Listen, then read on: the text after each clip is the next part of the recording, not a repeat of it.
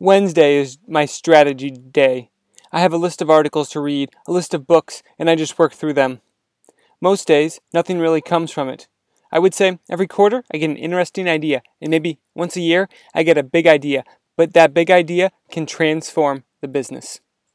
That's a quote from Ramit Sethi in an article or a uh, interview he did with CNBC in early 2017. And I really liked the idea behind that because when people email me or reach out to me and ask, you know, how do you read as much as you do? Or how do you uh, make the connections between X and Y? And I really don't know what to what to say to them other than there's really just a, a volume of accumulation, and eventually, once you hit a certain threshold for volume, then you'll start to connect ideas. And Ramit Sethi is pointing out that you don't necessarily uh, need to expect a great idea from everything you read. Sometimes you need to read something and then let it brew. And sometimes you'll need to read something and it doesn't mean anything to you until later after you've done other things and read other things and had other experiences. Does the meaning of that really kick in? And so, with that spirit, that not everything you're about to listen to will be gold, but maybe someday one of the things might be. Let's get into the notes. 1. Let's start with a clip from the Bill Simmons hosted podcast. Uh, this episode is with Malcolm Gladwell, and Gladwell is who you're going to hear speak first. I think when you were saying that we always overrate our own players, why wouldn't a team have a general manager at arm's length? In other words, imagine if you had a complete outsider be your GM for that exact reason. So you don't want him. You don't want a GM who's fallen in love with any of your players, who's completely. I mean, Belichick is someone who is who's he's he's a very rare figure in that he seems to be able to have emotional distance from his players. Jamie Collins, one day he's the most talented player on the team, the next next day he's gone to the Browns, right? Yeah. So he, he but I don't think most most of us can do that. But I'm wondering, would, why wouldn't you have like a general manager on another coast, like who's who never sees the players, isn't who has the ability to be completely objective about things like trades?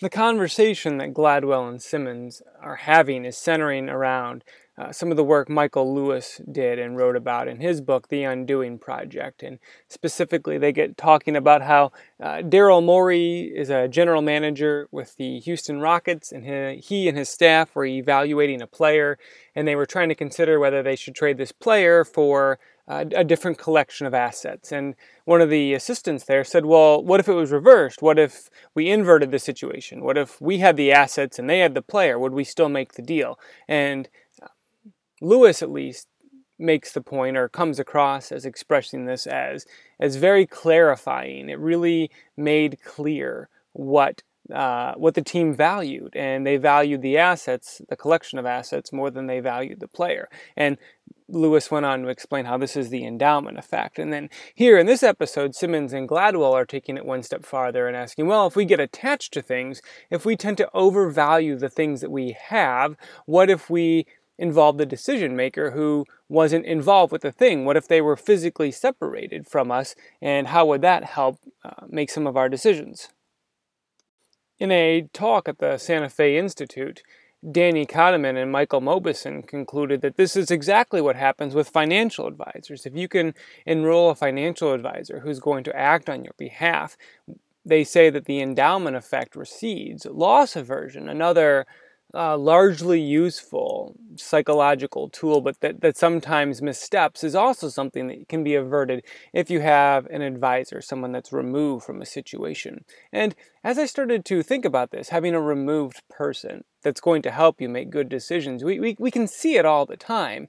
I, I see this at the gym with physical trainers. It's this person knows that they should exercise and um, but they have a, a, trainer that's going to help them exercise. I see this in my own life where I know all of the exercises that I should do to keep myself healthy, but if I can create something that's impartial to it, then I, I'm more open to, to trying new exercises or to be more consistent with the schedule. So having an outsider, having someone that's not directly connected to your life, having someone that's not involved in the day to day proceedings of your life or your business or your relationships can be really helpful when it comes to making decisions.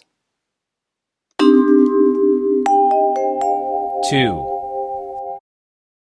I recently finished Danny Meyer's book, Setting the Table, and I can't remember who suggested this book or where I got the idea to read it from, but thank you. If, if you're listening and you were the one that suggested it, thank you, because this book was really good. I ended up with uh, three or four full pages of notes in my little field note notebook, and the ideas uh, that Meyer was, was talking about were so similar to themes that I've seen in other areas.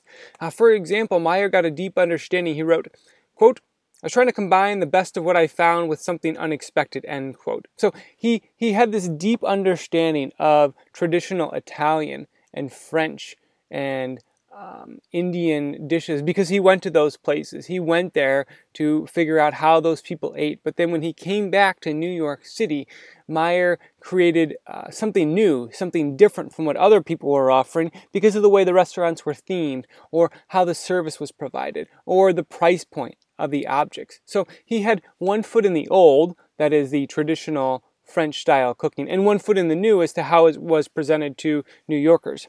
Meyer also talked about uh, transaction utility when he wrote, quote, I could tell my travelers that I knew of an amazing family run place that very few tourists ever found. They love that, end quote. So this is from a time in Meyer's life when he's operating as a tour guide for his father's company. And he would he would tell the people, the Americans and the other international travelers who were coming with him that, hey, psst, I got this spot. It's off the beaten path. Off the beaten path is such a hook for tourists. I've got this off the beaten path place that no one knows about. You'll really like it. And what he was doing there was he was providing transaction utility to those people.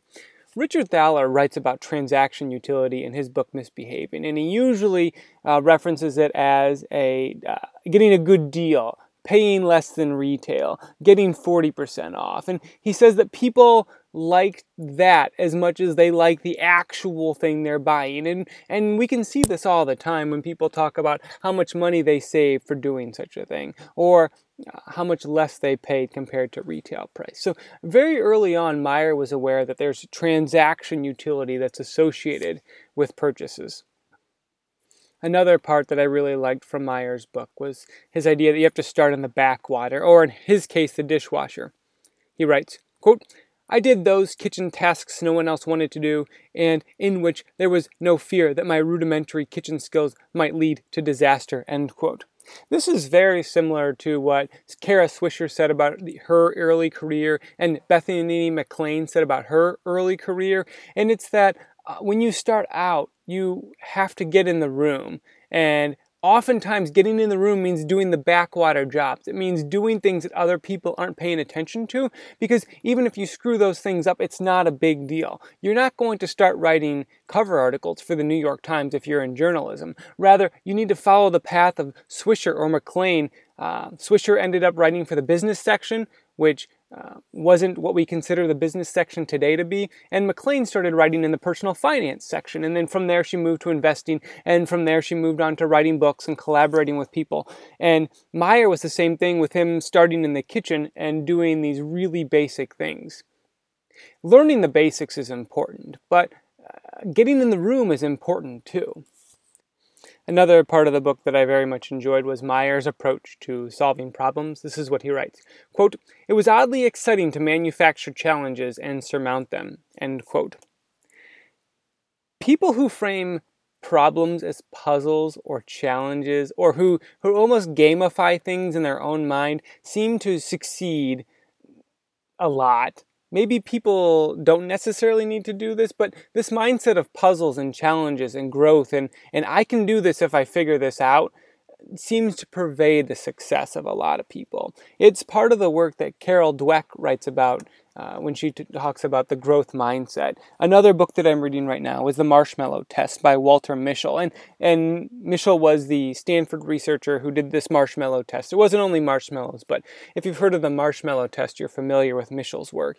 And he notes that children who scored highly on some of these assessments that he gave them had high scores of ownership and optimism, and that means that if they failed at a problem, they were more likely to own the problem themselves rather than blame it on an external source. And they were also optimistic enough to use failure as a learning experience uh, and then try to solve the problem again. So what we have here is this is this mindset, this belief system, this point of view, this frame of reference that I can solve this thing. And, and part of the way you can you can get into that mindset of I can solve this thing, I can figure this out, is to think of it as a challenge, is to think of it as a puzzle that needs put back together. You, frame it as something fun and interesting and related to something else that you've had success with. Overall, I very much enjoyed Meyer's book. It was a fast read. Uh, it had a lot of information for businesses that need to uh, serve their customers well. 3.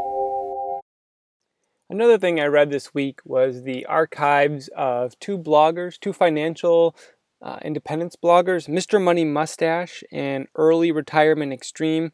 These blogs are written by men who retired in their 30s because they were able to save enough money to support what their expense levels were. And uh, Mr. Money Mustache writes a blog and he says his family lives on about $25,000 a year.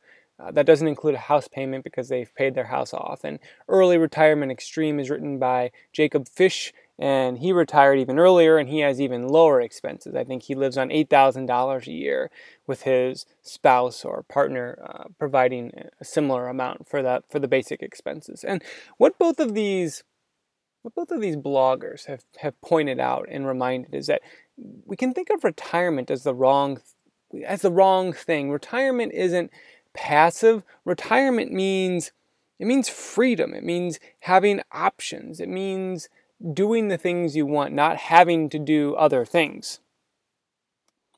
Ian Cassel is an investor who has retired from the corporate world, retired from the world of wearing suits and dealing bosses. And he wrote a very nice blog post that touched on this idea as well. This is what uh, Cassel wrote. Quote, the first step to becoming a full time investor is realizing money is about freedom, not consumption. The freedom you gain when you become a full time investor is worth a hundred times the income you lose when you leave your job. The motivation isn't greed, but having the time to pursue your passion or purpose. You are never going to be great at something you do part time. You need to see what you are fully capable of without restriction. It's this determination that allows you to look at the second set of questions above and say, yes, it's worth it. End quote. And the, uh, the, the post that, that Cassel wrote is about uh, first how scary it can be to be uh, retired from the corporate world, to be writing your own check, to have hung your own shingle and eating off of what you're able to bring in rather than what someone's paying you. But Cassel's pointing out the freedom, the optionality you get is really, really valuable.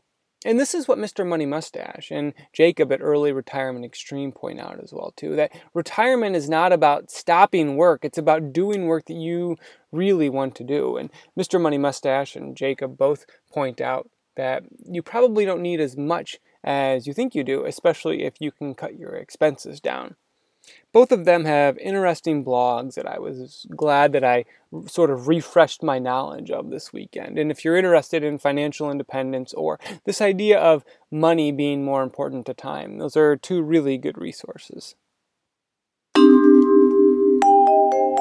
4.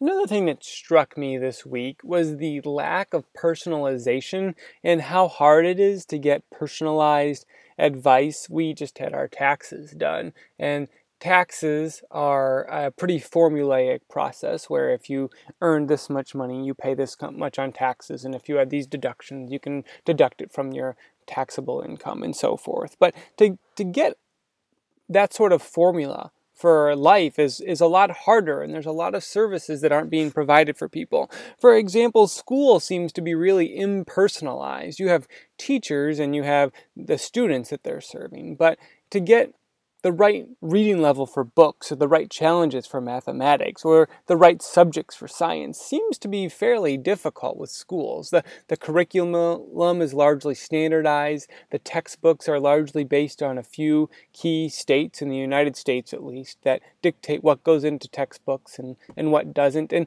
that really surprises me that we're in this age of, of having data about people, yet it's hard to, to get it right in the schools. It's also hard to get it right for your health and your fitness and your nutrition. Tim Ferriss and Jocko Willink and, and Gary Taubes and some other people who are focused on diet have uh, different opinions, but they've largely coalesced around a few things. And and what's interesting to note is that they've coalesced around things, but that might not be the right thing for you or for me. Why don't we have uh, customizable diets? Why can't I get a machine or a device that measures my blood sugar and that can tell me what I should be eating and what I shouldn't be eating. I mean, I have an $800 smartphone that's always in my pocket, but to test my blood glucose level and get dietary advices is still not possible. Medicine is another area where we don't seem to be personalized. Why does everyone take a 200 milligram ibuprofen tablet, or one, or two, or three, or four of those? This is something Mark Cuban stuck in my head uh, a few years ago, and he thinks it's an area that's going to see a lot of changes. And we should note that this isn't easy. There's a lot of personalization that seems to be really hard. Netflix and Amazon, two companies that I probably rely on for more, more personalized advice than anyone else, uh, both only do a so so job. Every once in a while, I'll scroll through Netflix, and there's not a lot on there that I necessarily want to watch. And same for Amazon. Amazon uses the largely, uh, if one customer bought this, another customer bought this uh, system for suggesting books and other materials. But overall, I don't find myself buying a lot of those things. I find myself searching out other things. One company that does seem to do a good job with this is Google versus for Google search and for YouTube. Those are both areas that seem to do better personalization advice, but there's still a long way to go. There's still a lot of low hanging fruit for people who want to provide those kinds of services. 5. This next clip is from the interview between Patrick O'Shaughnessy and Alex Moazed from the Invest Like the Best podcast on February 21st. I read a, a, an interesting book I've referenced a few times um, called The Systems Bible, which is a fascinating book. And one of the things it talks about is that there never has been, there's no examples of a complex system that people have designed and dropped in and then it's worked. Right. S- complex systems that work are invariably the result of a simple system that gets scaled up. And Peter Thiel talks a lot about this when it comes to entrepreneurship and venture capital.